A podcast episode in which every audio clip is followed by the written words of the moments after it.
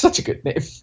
I know. I think probably the single best name ever created for a comic book, maybe rivaling Julian Gregory Day for Calendar Man.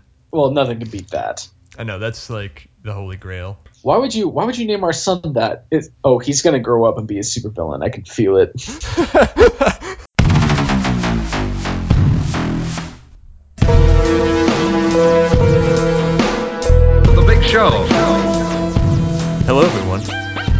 welcome back.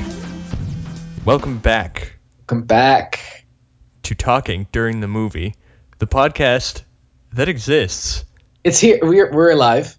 and we do talk about new movies and movie news. I am James. and I'm Mike. Did Is you that- forget? Is that it? Was that it? I think that was it. Yeah. Yeah. what what what was our our alias? I, I forgot my I forgot my line. I'm Mike. and this is episode 80. Eighty. 80. It's really impressive. And this is episode 80. Mike and James Resurgence. Now guess why we called it that? Because we're back. And it's a promise of something good. And it probably won't be. Huh? Ah, because they're back after 20 years, Uh, no, not 20 years, but um, and, and and Will Smith isn't here this time. but a good a good four months almost, right? July to November, Oh, right? Jesus. Yeah, I just looked at our our Squarespace uh, page or our, our website, and uh, it says the, the the description for the last episode mentions Baby Driver, Ooh, and I I my mouth fell open.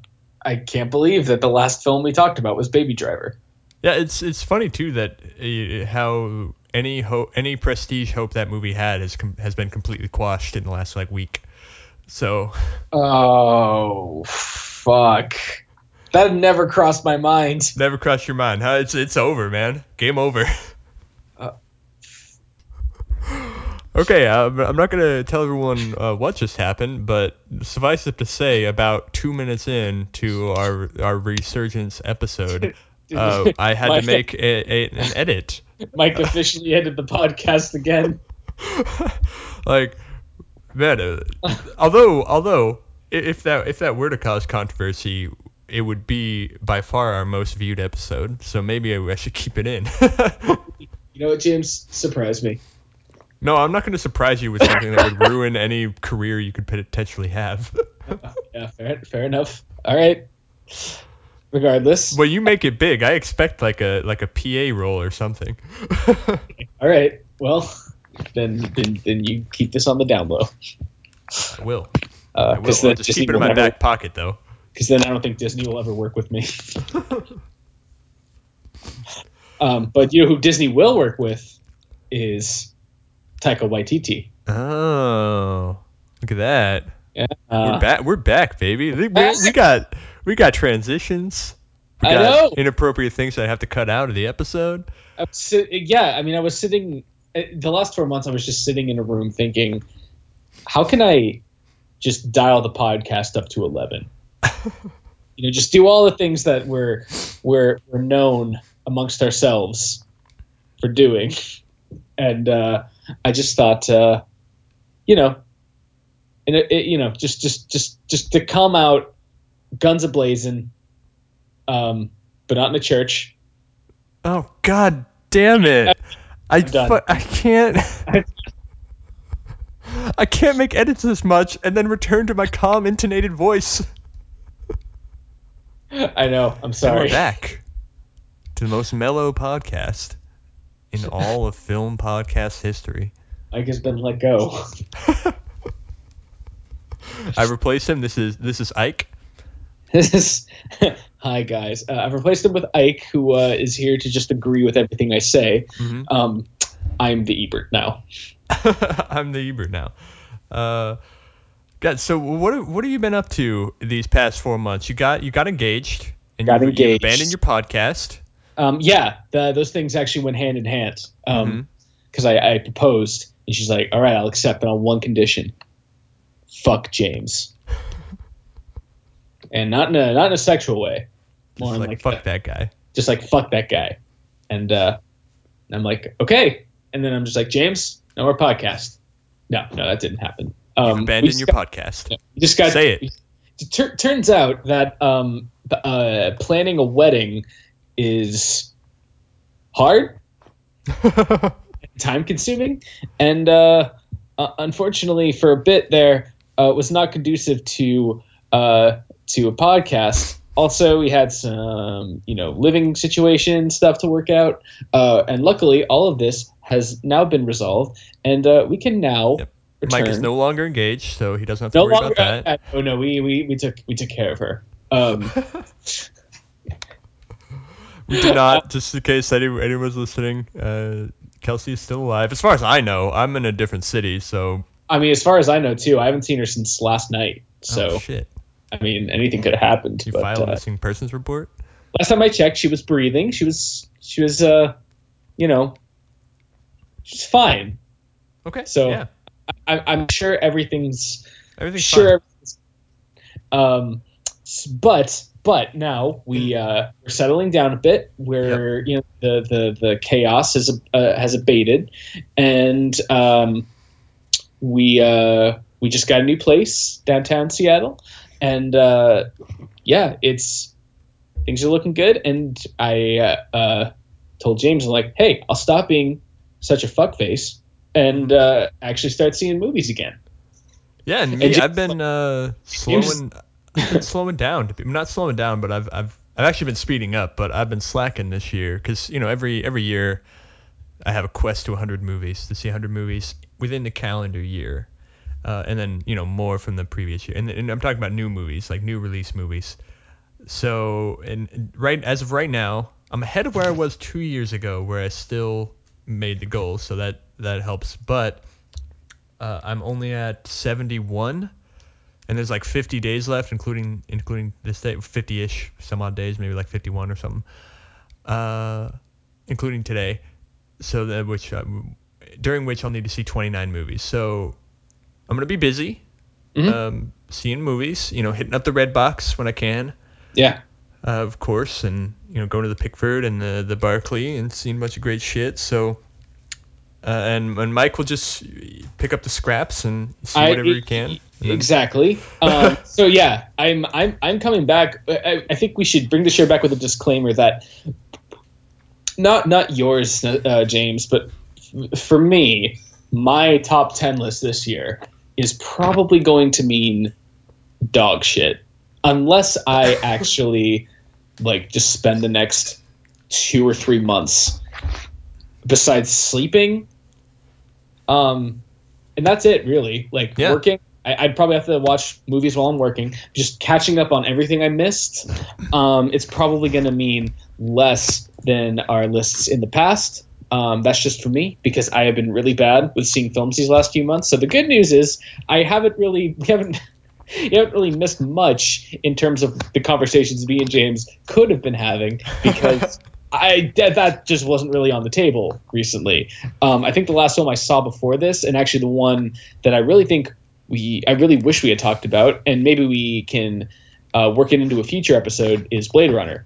Um, oh yeah, it's true. Yeah, it's true. That was that was the last film I saw, and I saw it twice. Um, in part because the first time I saw it uh, was uh, the most unique combination of the best, uh, like environment to see a movie. I guess the, the best uh, setup to see a movie in terms of like you know just huge IMAX screen, um, just in you know great seats immersive experience just wrapped around you, uh, and the shittiest audience of all time. Oh, mostly, I bet.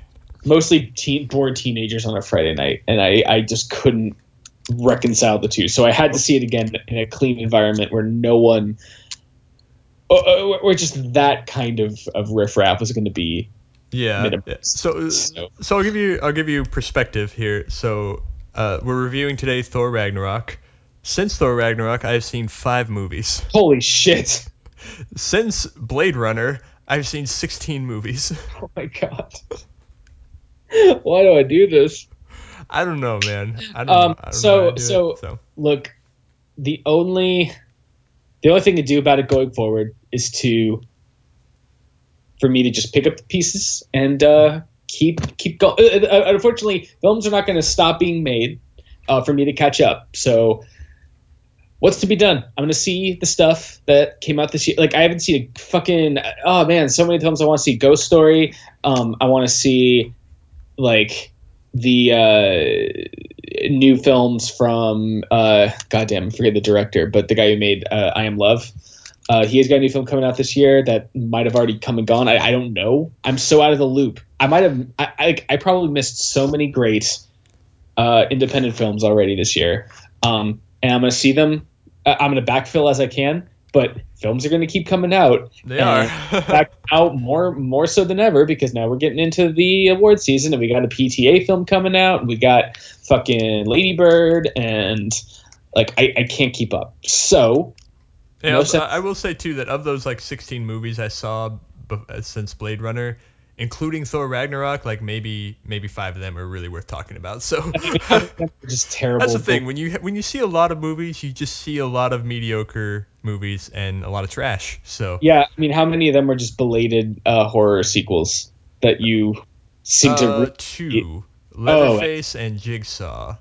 Uh, only one of which I knew was actually existent. Like I, I, I knew about Jigsaw because it seemed like everyone knew about Jigsaw. Because I mean, who wasn't excited for that oh, wonderful boy. return? Um, but I, I did not even know they were doing the Leatherface thing, and apparently it was VOD only. It was. Well, I think it maybe it had like a one day limited theatrical release, but yeah, essentially VOD only.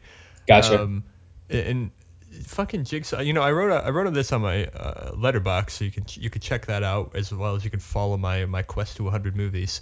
But like, I just I cannot believe it's it's crystallized so much to me how much the series died when they killed off John Kramer. It's like because then we just have to deal with like these stupid like copycat people who might be like working with him the whole time. It's like this is this is Friday the Thirteenth Part Five for mm-hmm. five movies. That's what this is. Yeah. Like yeah. Ah. um, actually, man, is that how you've been keeping track of your films? Is uh, Letterboxd or yeah, you, definitely. Yeah. Okay. I uh, I do have an account. I should probably yeah just kind of get on board and, and start updating it. Reviews as well. This is my this is my twenty my 2017 list. Because um, because uh, I've started doing uh, I've started doing this for Goodreads ironically enough. Just like you're reviewing books instead of movies. I'm, I'm, I, that's what I've been doing. I've been reading. I've been reading, James. Literacy. It's it's it's a it, it's it's a thing, and it might be worth looking into. All right, I got a cat who's purring next to oh, me. Oh, I thought right that now. was. I thought that was you snoring. that would have been hilarious. I wish I was that funny. I do. Turns out your cat's got a better sense of humor than you do. Yeah. But yeah, no, I keep track of it via Letterboxd, and I review movies as I am inspired to. all right, I got to join in on that. Uh, get get on board. Um, I mean, I am on board, but I just don't use it. So. Mm-hmm. Um, no, it's a nice way to keep track of it. Sure what, what I would recommend though is add. What I do is I add the films to the general you know list of movies I've seen, but then I also create a list of 2017 movies because Letterboxd is a lot like IMDb in that if something had like a, a screening at a film festival in 2016. They're like, It'll oh, it's a 2016 movie. Got it. And it's not. no, right. Like no. Did not one... have a. It did not have a theatrical release in 2016. Nope. No. And in fact, so many of those movies that premiere never get picked up. Uh, oh, absolutely. So they uh, never actually get a release. No one but I, IMDb calls The Hurt Locker a 20, 2008 movie. Yeah. Um. So so Letterboxd does the same thing. So that's why I created a, a separate right. list just so it's very clear that hey, these are 2017 movies. Fuck what uh, IMDb says. Gotcha.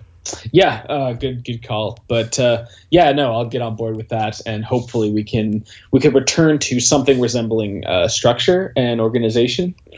Um, and yeah, maybe, we've been talking maybe, a lot about our fucking selves right now, not a lot, well, a lot about movies. So well, we're recapping. You know, this is the movie news. This time is depressing, and I don't want to talk about it's it. Depressing. Hollywood's Hollywood's going through some changes, um, some painful and necessary changes. Yes. so uh, yeah, I uh, uh, that and good. It needs to. Um, I have I, I have very little to add other than just saying, God, people are terrible. so many more people are terrible than I thought. It's, it's everywhere, man. Uh, yeah. So we can we can get into our our big our big movie, Thor. Ragnarok. It would probably cool. be a brisk episode, but I'm okay with that. No, it'll be a brisk return episode, but I do want to frame this actually in the context of a, a broader topic. Um, that being uh, something we've we discussed before on the show, actually, which is uh, the uh, the role of auteur directors in big budget studio productions. Um, and as part of that discussion, I think we're going to pull in one piece of movie news that um, I am happy to have introduced you to, which is that Rian Johnson is going to be heading a new trilogy for uh, apparently uh, for for Star Wars. I apparently, his, believe you. I need to look this up. Let's see. Star Wars is getting an all new trilogy from Rian Johnson. Okay, it's real. All right, never mind. Fuck me. Yeah, yeah. Um, the reason uh, to bring that up being that you know we had had so many stories in the past about great directors falling out with studios. Um, like uh, probably most prominently Edgar Wright. Um, obviously I wouldn't call Josh Trank a great director, but that happened. Uh, you know, uh, just examples of what appeared to be studio meddling um, that kind of fed into this narrative of you know the the uh, that I believed and to a certain extent you know will still you know, I'm still sure happens, but I'm I'm a little bit more ambivalent now, where a studio will basically use a director's personal style uh, only to the extent that it's marketable, and then they'll dispose them like yes. a, like um. So and, even even in times when they when they have you know brought on this indie director and kept him, you know, didn't cut ties with him before before uh, production began or during production, you sort of have to like sift through the weeds to find their style. Like like yeah. Rogue One, a Star Wars story. The only time I could tell that's directed by Gareth Edwards is is the third act. Third act, which is very obvious because it's, and it's very it's the best part, oddly enough. By, by far, um, it, it seems like probably the reason that the film was was made. But uh, to be fair, though, that could that this a similar statement could be applied to the middle act. I think of Thor Ragnarok. Um, at the same time, though, this film, and we'll we'll get more into this in a bit. This film did do a lot to kind of make me more uh, ambivalent, or at least think that the the issue's a little bit more nuanced than I was giving it credit for initially. Because um, I was kind of subscribing to the whole, you know, studio bad, auteurist director good uh, mentality, and it might not be that simple. And uh, so Ooh, okay, anyway, great. So we've got a great primer for this for Thor Ragnarok. Yeah. Um. Oh boy, so, I haven't I haven't had to give a synopsis of a film in three four months. I mean, Cate Blanchett is there. Um, yeah.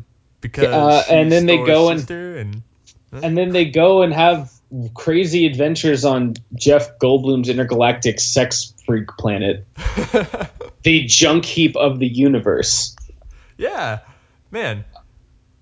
And then they have to go back, and then they have to find their way to get back to to Asgard and uh, stop Cate Blanchett from enslaving everyone, which she had already done. So, uh, like that already happened, but we got to stop her. We got to stop it, which is literally an exchange at one point. Like she's she's already done it. Yes, we we have to stop her. All right, whatever. I'll give you a ship. That's yeah. So, um, uh, all right. So pretty uh, uh, on the surface, pretty standard uh, superhero plot, but as I think everyone who's seen it, well, most people who've seen it will attest, myself included, uh, this is kind of continues Marvel's uh, trend of actually kind of defying its own like the expectations that it set for itself.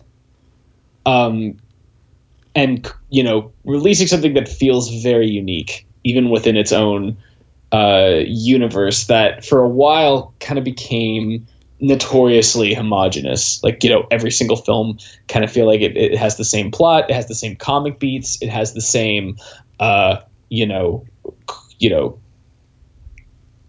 quirky characters and plot developments and and you know you could almost kind of plot them to a T. And it was safe. That was the idea uh, behind Marvel films up to this point is that they were you know basically sure things. They were safe they, bets they, from they, the they were safe bets. You weren't going to hate them. They were going to do well. You were probably going to forget about them in a week. And in general it was fine because Disney was going to make a fuck ton of money and uh, continue their enormous empire building. Um, I really feel like this year has done a lot to frustrate that notion. And I know you weren't a huge fan of Guardians 2, but I, I think because this is the third Marvel film this year, right? Um, the uh, yeah D- Disney Marvel film. Um, and it's funny because I think every single one of them has in some way frustrated expect or uh, you know challenged what people have come to expect from Marvel movies. Um and I find that really interesting and I'm wondering first of all if you even agree with that uh, statement. I, I definitely do and it's but uh, it's qualified by all because of Taika Waititi. Mm, okay, all right, fair enough. But Taika Waititi did not direct the other two films. No, no, he didn't. Uh, yeah, you're right. Uh, and well, yeah, I mean, I remember we talked about in Spider-Man: Homecoming how it really did frustrate the the plot, except for everything they're doing. Sorry, it really did frustrate the formula of Marvel movies, except for everything they're doing afterwards. You know, mm-hmm. because Spider-Man: Homecoming was about how oh maybe some heroes shouldn't just be maybe the goal is not to get everyone on the Avengers, you know, like someone needs to look out for the little guy. That's what Spider-Man's yeah. about. And then he's going to be in the next 3 Avengers films. Of, of course, and that's right. We mentioned that at the time because, of course, the um, like, uh, I, I can remember at the time we were talking about how, you know, this film does such a good job of basically casting the Avengers as this like metaphor for the Disney behemoth in the Yeah. first place, and the whole theme of this movie, from both the hero and the villain, uh, was looking at the wreckage that they leave behind. Like that was entirely where that film resided. And I thought that was really interesting and totally what Spider-Man's about. And I'm happy that they got that. And it was the first time that I kind of felt Disney really taking, you know, not nothing too barbed, but taking swings at itself. Um, and kind of giving you a different superhero that totally respects what he's supposed to represent. Uh, you know, based on his, his it, they know why Spider-Man's as popular as he is, um, which is really reassuring. Yeah, um, no, and then said- at the time, no, no, no, and then at the time though, we also said that's basically good for this one movie. I don't know how they're not going to seem hypocritical franchising him in all of their future Avengers and probably any other Civil War movies that they come out with. Uh-huh. Like, it, it there's like it's just- completely undercut by Abs- the future. absolutely. Um, and then as far as as far as Guardians Two goes, we've had talks discussions about this ad nauseum about you know how I don't really feel the same way as most everyone does. And as far as like like Marvel Marvel tropes, like the I hate the villain in that movie because Okay. it perfectly embodies those. So I, I I don't like the final confrontation with the villain in that film, but would you at least agree that the framing of the villain is at least distinct? It makes it more it's more entwined with the main character in the same way that you know the vulture was in spider-man homecoming. And you know the way that and actually in this film in thor ragnarok it's not so much that the villain itself is very herself is very unique but i think the way that they resolve it is really interesting and i that i'd never actually seen in probably any superhero film before, actually. Um, so I, I don't know. It, it, feels like at every step of the way they're doing something.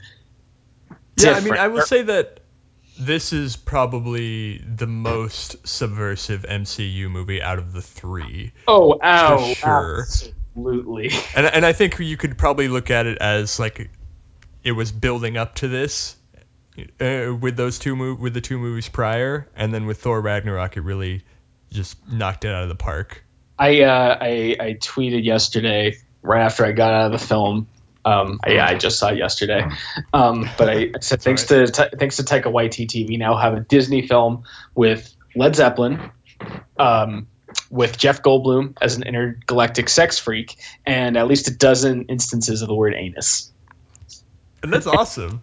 and it is true, and it is I like yes, Taika Waititi did that, but Disney clearly okayed it.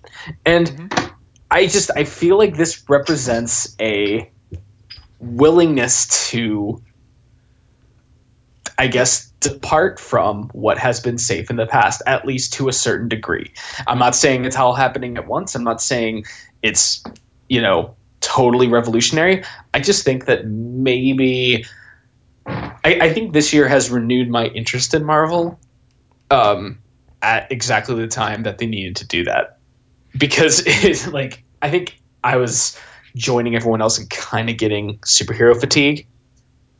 Um, and it's funny because this year I think really demonstrated that I I think the industry itself realizes that it has barely tapped what a superhero film can be, and I think that started with Logan, which was basically a, a revisionist anti-hero western with a superhero overlay. Mm-hmm. Um, and actually, in the trailers before the the 25,000 trailers that aired th- that's before Thor Ragnarok started. We were there for like a week in the theater oh just my watching God. trailers. that that's really why it took 4 months to start our podcast again. Um, because every time we'd go see a movie, there'd be, you know, five hours of trailers, and we would only make it halfway through and be like, "I'm done, I can't do this," and then we walk out. Um, but but it was in the Inhumans trailer, yeah. It was the being it was the the New Mutants trailer, oh, uh, Mutants, which yeah, not Inhumans. yeah, no. Um, but with unless the marketing is hugely deceptive, this looks to be possibly the first horror superhero film that I'm aware of. Um, I, I don't want to hear about Spawn. I don't. I don't want to hear about Spawn. Um, keep, keep, moving. Keep moving. um, and this is coming on the heels of Logan. I'm like, I, I, I still give twenty. I, I still kind of put 20th Century Fox at the vanguard, like the the company that really is trying to make their superhero films distinctive in a way that could potentially even damage their box office receipts. Um, by like you know uh, actually going for an R rating with Deadpool, which obviously paid off for them. Um, you know they they seem to be taking bigger risks than than Disney, but that just kind of seems to be the general abiding uh, philosophy is uh, superhero film is not a genre in and of itself. It's like a it's like a jumping board. It's a board to jump off of. Springboard. Springboard. Oh my god. Damn it! I was trying to be cool. It's a jumping I, board. jumping board. It's a board you jump off of. It's uh, we're losers or people. You stand on the board and then stuff. you you go higher than you were. It's it's not a genre. It's a springboard, and it's it's a I don't know. It's it's almost like a it's a whole new you know it, it, it now it's like just like a, a playground that you can build it, it's a sandbox. You can build whatever you want. Well, I, am out of metaphors. I'm sorry. my my real hope with this though is that it's not a blip. You know, it's like it needs. Yeah. It actually needs to be a trendsetter because, you know, I'm just I'm still preparing for the next Avengers film to just be business as usual, and that's gonna that'd be a real, a real shame coming off a movie like Thor Ragnarok where the director's style is so ingrained. You know, he doesn't have a screenwriting credit on the movie, but he I- it's reported that he basically wrote all the humor for it, so I don't really know how Oh, he yeah. doesn't. But You can tell too. Like it's, yeah, it- it's, it's it's- his style completely. For those of you who don't know, um, Taika Waititi did What We Do in the Shadows and Hunt for the Wilderpeople. Uh, they're, they're two uh, indie films that have gotten uh, quite the following. Hunt for the Wilderpeople was one of our favorites for last year. I think it almost made our top tens individually. Yeah. Um, in retrospect, I, I almost wonder if it should have. Um, I'll have to look at my top ten again. Yeah, you know. yeah, no, I loved it, and kind of only grow more fond of it the more I the the more I think about it. Um, and his, his humor though was just it, it's unmistakable and that's really where you could tell his he his you can see his hand in this movie the most so Yeah. You know he's never worked he, he liked to joke i guess that you know every every week uh, filming or maybe even every day filming on thor ragnarok he spent the combined budget of his previous two movies. Yeah, and So he's never worked with this with this um, this much in the way of means before, but uh, And- yeah, and it's the first time that you get a sense that it's just literally the same artist given all the resources he could possibly want. Um, while of course seeking to fit his film into a broader franchise, mhm. um, it, it's yeah, it's it's kind of astounding how how distinct the humor, uh, uh, uh, the, the comedy in this film is because I really feel like Joss Whedon has cast a long shadow over the Marvel universe, um, where almost every single comic beat seems at least partly like the Avengers was more than just like you know the big thing to cement. Like yeah, yeah, this is a multi-franchise behemoth, and it's gonna keep going. It also kind of established every single comic beat that that every film would follow. Like, for example, um, undercutting what's supposed to be a super epic moment by either a fu- you know funny line of dialogue or just getting your ass kicked. Um, you know, just kind of like subverting these like masculine uh, moments with slapstick dra- and dramatic moments. So the the Ant Man humor. basically yes. I, I Um, mean, uh, and I also going back to my criticism of Ant Man for just a second, I still Oh. lament that the, they have two sources of humor in that movie. One of them is Paul Rudd is is not serious at time at serious times. uh-huh. Two is Michael Pena is Mexican. And Oh, seriously, God. if you if you play a drinking game where you take a shot every time they make a joke that's not based out of those things, I guarantee you walk out of that movie stone cold sober. I guarantee you James could play that drinking game.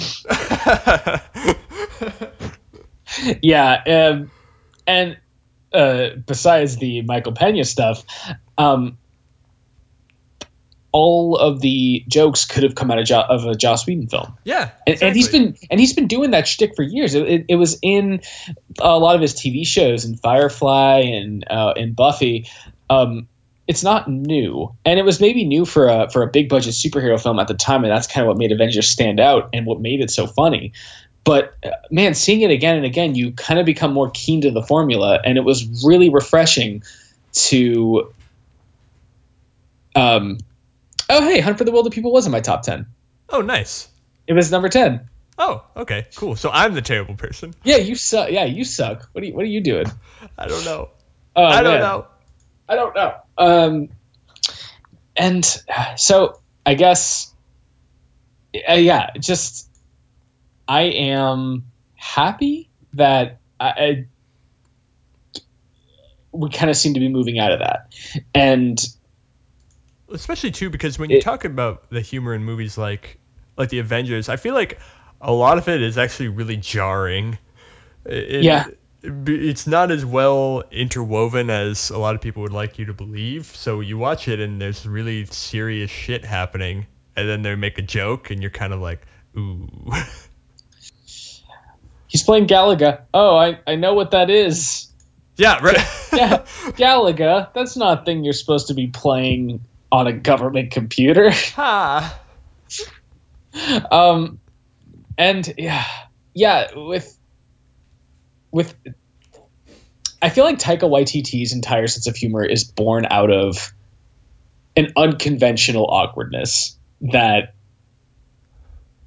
you just don't get in the Avengers. That's and a really good way of putting actually, it. actually, to me, that humanized the character of Thor in a way that I had never seen him humanized before. Like even even even with Joss Whedon as funniest, his characters are just quippy. Um, that's that's the whole. They're just they're quick on their feet. They are um, they're funny. They're irreverent. Um, with Taika Waititi, they're like they're they're fallible people. They're like just they're they're they're awkward. They're they're clumsy. They don't really know. They don't really know what's going on around them, and that, in a way, kind of made this universe more palatable to me. And it's so funny going from Kenneth Branagh's overly. I mean, actually, though, looking at pre-Avengers Marvel films is even more jarring because you look at the original Thor, directed by Kenneth Branagh, Oh yeah. and it is so straight faced. Yeah, it actually also applies to the 2008 Incredible Hulk too, though. Like, there's no, there's no humanity in that one either. Uh, and like, there's no. I don't know. Those two, they just seem like at that You know, point. it just occurred to me that I don't remember dick about the first Thor movie. yeah, that's because there's nothing worth remembering. But the, I, I, just, I, I just remember the the series. Like there was this idea that the what we were experiencing was so weird that we wouldn't be able to take it seriously unless it was completely straight faced, and that's kind of one thing I really love about this kind of new brand of superhero films that they're realizing look it, it, it's kind of got the same it's got the same mentality as an actual comic book now where it's like look you've been so enamored with these stories and these myths and even if you haven't seen the last couple marvel films you know you can kind of just come into the story and we can expect you're going to just take certain things for what they're worth. You're not going to question it too much. Um, and that helps in a couple ways. It helps make your characters more vivid. You could you can focus more on kind of giving them dimensions instead of just introducing your world you can um, actually uh, focus on a film in and of itself without needing to connect it into the grand scheme of a larger of a larger universe which has been my complaint with a lot of marvel films in the past because i don't keep up with every single one of them. Um, and even less so do i remember every single plot point from them. So it kind of becomes challenging for them to stand on their own without becoming intermeshed in a grander universe. Um, and I think with Thor Ragnarok and a couple of the recent Marvel films, you kind of get a sense of kind of what Star Wars was trying to go for in the first place, where you might not have seen every installment in this serial. Um, you might be coming in in the middle of a story, but you can still kind of fill in the blanks, and uh, you, you've seen enough of this uh, this type of story. You know what the rules generally are. Um, just just take what comes at you without needing to overanalyze the logistics. um, I don't know. It, it seems like they have a better sense of what really matters. Is is basically what I'm getting at. Um, and uh, so yeah, that's kind of what Thor Ragnarok really represents to me, and why I think I enjoyed it so much, and why it's interest. It's just so interesting comparing that to the uh, original Thor that came out what like s- almost a decade ago at this Yeah, I'm like, this feels like Uh, it's been forever. not quite that long but yeah it's been it's been a, a good A long time. it was a very different environment for superhero films back there um uh, so yeah i don't know I will say one Yeah. thing about this movie that I didn't. um, yeah, I didn't like. I'll just say it, I didn't like is that it's just it's continuing the unbelievable power creep happening in the MCU right now. oh my god It is like after Doctor Strange, we lamented about how in the last you know big Avengers movie we already had God, Uh-huh. you know Vision, um, literally god literally literally God. Uh, as one of the superheroes uh, with Scarlet Witch. And if you notice in like Civil War, they just sort of like fucked off during the big fight scene. Like they didn't really do much uh, because if they could, they could have like stopped everybody in their tracks. Um, and, and then in Doctor Strange, we got a mystical, trans-dimensional, time-traveling wizard. Okay. Uh, and now in Thor Ragnarok, we got a villain who effortless, effortlessly broke Thor's hammer, yep. and then requiring Thor to become like you know, almighty thunder god Thor. To, to, to, realize that he never needed the hammer, the entire the power of all the elements of thunder was always at his disposal, uh-huh. and he could just kill anyone uh-huh. by directing lightning at them.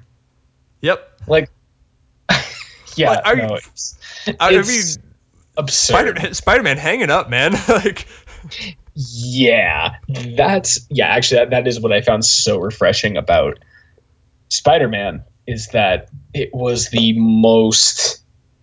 It, I guess it was the most humble that a superhero yeah. had been in a long time. Um, and there is a I don't read Cracked very much, but I did see an article recently about how you know back in the day in the Incredible Hulk TV show, uh, apparently they killed him off uh, at the end of the show, um, or at least at one point. I, I don't remember, but it would have it would have barely grazed the original Hulk in. sorry, it would have barely grazed the uh, Mark Ruffalo Hulk in the MCU, and like it, with the with the conviction being that Marvel needs to stop this and actually have death on the table again. Like yeah, that would be because, that would be pretty cool. because what stakes are you really dealing with when you're not in any danger whatsoever. Um, I will say, while there while there's no signs that they're doing this with their heroes, I do appreciate that Thor Ragnarok does seem to be pretty keen to avoid the the villain escapes at the end. Well, the villain escapes at the end, and the um, complete disregard for civilians. Oh yeah, no, that's true. Um, that I really actually, like that part. Um, and I was actually looking toward the end about how of how many wide shots there were of like just wide sweeping uh, panoramas of like you know things blowing up and whatnot. There were actually very few. A lot of it was on the ground focused on people escaping. You you saw individual faces, and it's a small thing, but that actually did mean a lot to me, especially because e- even in this film, it was had kind of this jarring callback to. Uh, to the second Avengers film, which is amazing how far back in the past that seems now. Um, and Mark Ruffalo's like, you know, what happened with Sokovia, which is the city that they were saving, quote unquote. I put that in quotes because the city was basically dropped from 200 feet in the air, and somehow did it kill everyone? I don't even remember. I, it sounds like that would kill everyone. it sounds like that would kill everyone, and I honestly don't remember what happened to the people. Um, and everyone was like, that what? Because the movie at the time gave two shits about them. These are our heroes. I, yeah. And and Mark was like, "What happened with that?" And he's just like, "Oh, it's." I was just like, "Bro, that was like two years ago. Like that was that was forever ago. I don't even I don't even care anymore." like almost this like tongue in cheek uh way to address that point that yeah wow the old films didn't really give a shit about civilians here we're actually going to give a shit about civilians.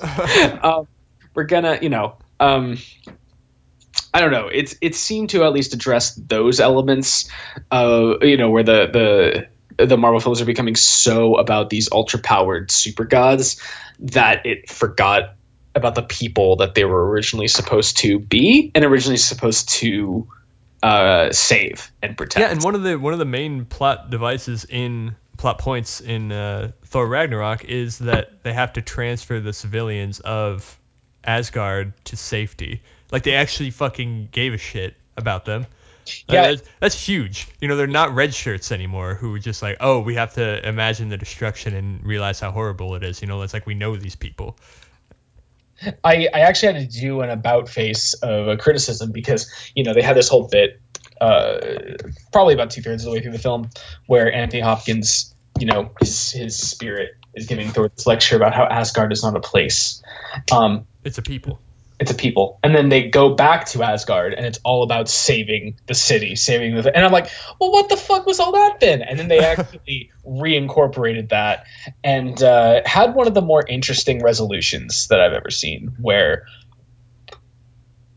to a certain degree, destruction was unavoidable, um, and you almost had to use that, uh, that the heroes basically resolved to save the day by not saving it. And it was so i just had never seen that in a superhero film before. And i don't that probably spoils too much. I don't want to get into exactly what happens. But um, yeah just a unique way to resolve a superhero film. And I, I don't know how you felt about it i was actually pretty impressed. I, I wasn't expecting them to go that route and i feel like that in and of itself is a pretty bold risk. Um, and they even got a pretty good laugh out of it with hulk that i really don't want to spoil, but yeah, uh, yeah, no, it's uh, I I don't know. I feel like in terms of standing apart, Marvel's been doing a great job lately, and I do not think Thor Ragnarok's going to disappear into the MCU the way even films I've really enjoyed, like uh, even Civil War, kind of to a certain extent has. I, I, still love Civil War, and I don't know that it's like disappeared to uh, me. It's, anyway. it's, it's just that it, it kind of, you know, you're so it's so cool when you see it. And then kind of towards the end I, re- I pick out key moments but i'm not really sure on its own it stands apart as well as something like thor ragnarok or uh, even for me guardians 2 um, I, am just not sure but oh sorry don't throw up. I just I wanted a sister. You just she just wanted to win uh, I just wanted a sister. I've never done anything good in this world. You know what? You are you are missing the forest for the trees, my friend. Uh, this is some ugly fucking trees, though. Oh god. uh, touche. No, um, yeah, I mean, I, I, I like Civil War a lot still. I mean, it's it's wasn't it didn't have like the humor, but it had the actual emotion of it, and it subverted the like terrible villain the terrible villain trope it was clearly like setting up for, which was mm-hmm. really refreshing. It's like, oh my god, there's gonna be like 50 Winter Soldiers. Yeah. And then they're like, no, like, fuck oh, that. No, it's just. I want you to destroy each other, and you're right, going it's, to. It's a very personal conflict that you're dealing with here. Um, and it was the first Marvel movie to address that rampant red shirt destruction of the previous, previous true. movies. That's true too. It also arguably has some of the best action of any any Marvel. Holy shit, it's really well directed. Um, uh, but oh, uh, speaking of that though, um, of just action and, and how things are filmed. Is it just me or is Thor Ragnarok one of the best looking superhero films I've ever it's seen? So beautiful. I I was honestly. I loved looking at the devil's anus. I'll say that. Oh God! Well, and it's funny because the devil's anus, which is is a plot point. Um, I, it, it was so funny because even that seemed like a very subtle wink at like the big port, like the big energy beam in the sky that in so many superhero oh, films yeah, recently right? has, has factored as the climactic uh, thing that's going to destroy everyone. Um, in this case, it's just it's just a little uh, it's just a portal that they use. Um, it's not a it, Fant4stic did that. Right, Fant4stic did it. Um, what was before that? I think uh, fucking. Well, the original Avengers, of course. Original Avengers set it up. But there were actually there were a couple though, and it kept recurring again and again. Oh, well, um, Suicide Squad did the beam from the sky. That was it. That was it. Suicide Squad. Yeah. Um, not Marvel, but still. No, but any superhero film, yeah, that just became a, a staple, and it was really annoying, and people were getting incredibly sick of it. Um, and it's funny because yeah, this just seemed like a very good, effective, uh, you know, uh, effective way to uh, kind of pay a little bit of, give it a little bit of the ribbing it deserves, um, by literally calling it the Devil's Anus. um, yeah, no, it was. And it wasn't a big destruction beam. It, you know? it, no, it, um, even like my god, the the trash dump city that they spend like the good chunk of the the second act in. And that's basically the whole second act. And I've actually heard some criticism that the entire film basically just seems like a setup for uh, uh, for this trash. Oh, for- for this trash heap of the universe. Um, okay, like a spin-off. I, I'm fine with that. That this I'd was a, watch it if it has Jeff Goldblum in it. this was a really awesome. Oh my god, we haven't even spoke. We haven't even talked about Jeff Goldblum. he is Awesome. as awesome as I mean, what is there to say? You know Jeff Goldblum. He is his his Jeff Goldblumiest. It's yeah, Bloomiest. Okay. one of one of the highlights of the film. Um, yeah, no, he. I, I was like, fine. If, if it's just a, pre, a, a pretense for this kind of trashy of the of the universe, honestly, I'm more interested in that than seeing the brand new sleek Avengers headquarters. Oh yeah. Virginia. We're moving upstate. Like I don't know. I'm I'm kind of just becoming more invested in these like one-off side stories in this grand epic, you know, multi-franchise story that they're telling. Yeah, I mean it's sort of the same the same uh thing the same point that we really loved about um, Star Trek Beyond, you know? Yeah, And then yeah. it kind of like abandoned the the epic formula that it was going for and it just went to like a in, intimate one-off story. It you know? felt like a long, expensive episode of a sh- of the TV show. Yeah, and this and- feels like a long expensive episode of Thor does crazy shit, you know? Yeah, it does, and Asgard today. I don't know because it's character focused in a way that I think gets lost in a lot of the bigger films, and that's especially gotten lost with the spectacle of the previous two Thor films. Um, you know, there, there's just I, it's it's crazy. I wasn't expecting that the thing that Thor needed was a was an infusion of Rick and Morty, but uh, turns out turns out it did. Here we go. um yeah so yeah it was it was genuinely beautiful to look at i was actually kind of afraid from the uh the colors used on the poster and uh some of the footage in the trailer like i thought it was going to be like just kind of this cgi like just orgy no, basically I know. I, I was Um, definitely worried about that. and I was just constantly looking. I'm like, oh wow, real sets, real sets. Um, obviously, there's a lot of th- there's a fair share of CG in it, but the way it's employed is, I think, a lot more tactful, and it doesn't quite numb my eyes the way so many other Marvel films do. Um, so there's even some really cool shots and and uh, uh, that even go to the point sometimes of being a little bit too much. And I'm I'm sure you'll I'm sure you'll know what I'm talking about. Like there's one where uh, Loki and um, Tessa Thompson's character, who man, I literally pulled up a, a, ca- a cast list so I could remember names because I'm so bad with them. It, it's uh, uh, at least I remember the actress because she's great. Yeah, Valkyrie. um, she's Valkyrie. Valkyrie. Well, she's a Valkyrie. She's I not think I think they actually just called her Valkyrie. Really? Huh, Uh. okay. Well, Valkyrie, let's call her for the sake of that, Tessa Thompson's character, and Loki are uh, walking in step up to Jeff Goldblum's Grandmaster. And uh, it starts with just like kind of the shot of them walking parallel to each other. And then it, the camera pans down into the reflection and turns, and you actually see them approaching you only see Jeff Goldblum's reflection in the floor, but it ends up becoming essentially the same shot, just shot through the reflection on the floor. Um, it's kind of hard to describe, but it, it looked, re- it was really cool technically, even if it was a little bit just show offy. Yeah. Do you remember that shot at all? No, I know. I know what you're saying.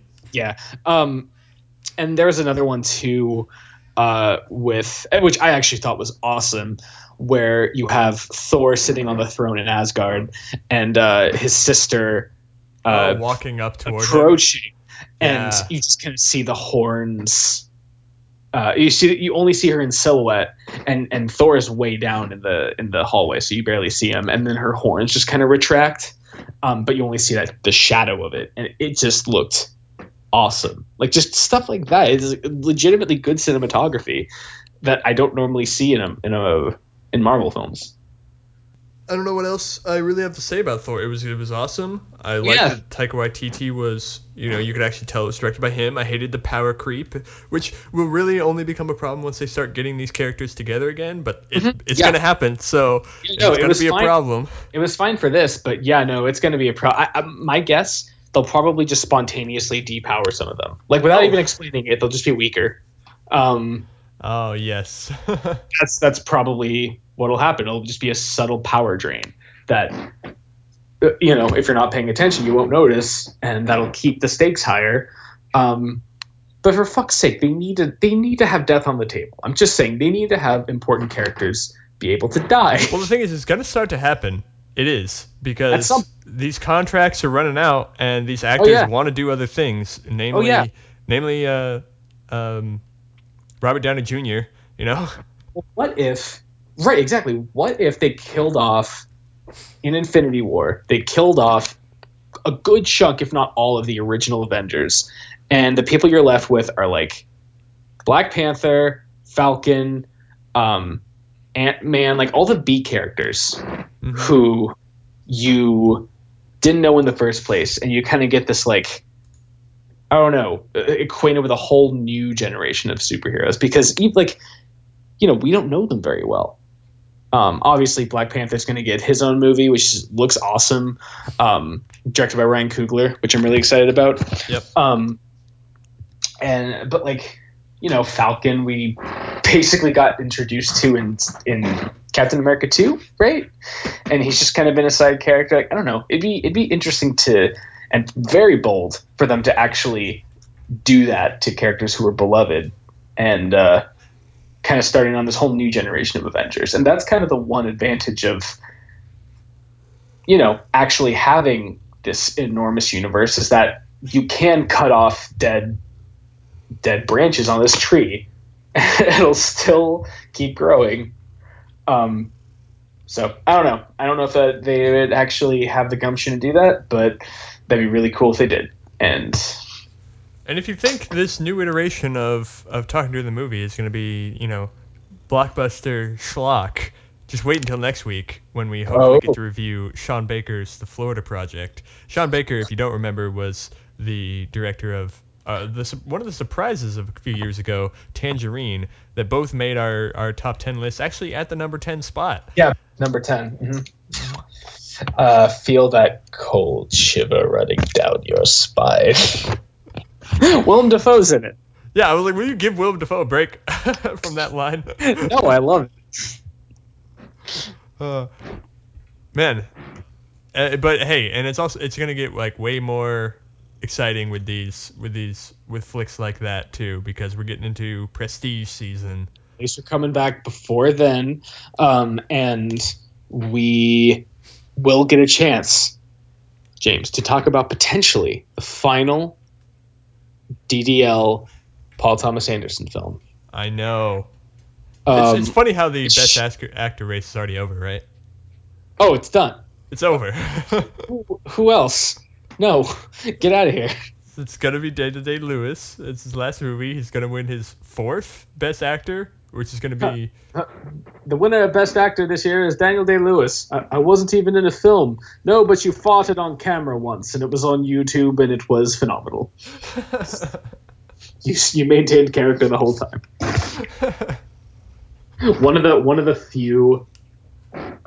Okay, fine. I'm gonna stop being a snob. There's a lot of Family Guy jokes I like. One of them, which I hope I haven't already mentioned on the show, but who could remember, uh, is when there's like uh, we now return to Bryan Cranston sneezing, and it's just live action Bryan. Cr- It's actually him, and he just yeah. goes, "Achoo," and then a hand comes off screen and hands him an Emmy. He's just like, "Thank you."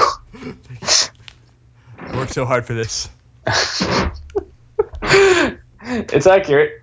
No, it is. He Totally did. is. It's it's accurate also in the sense that he totally deserved it. It was a great sneeze. I totally believed he needed to sneeze.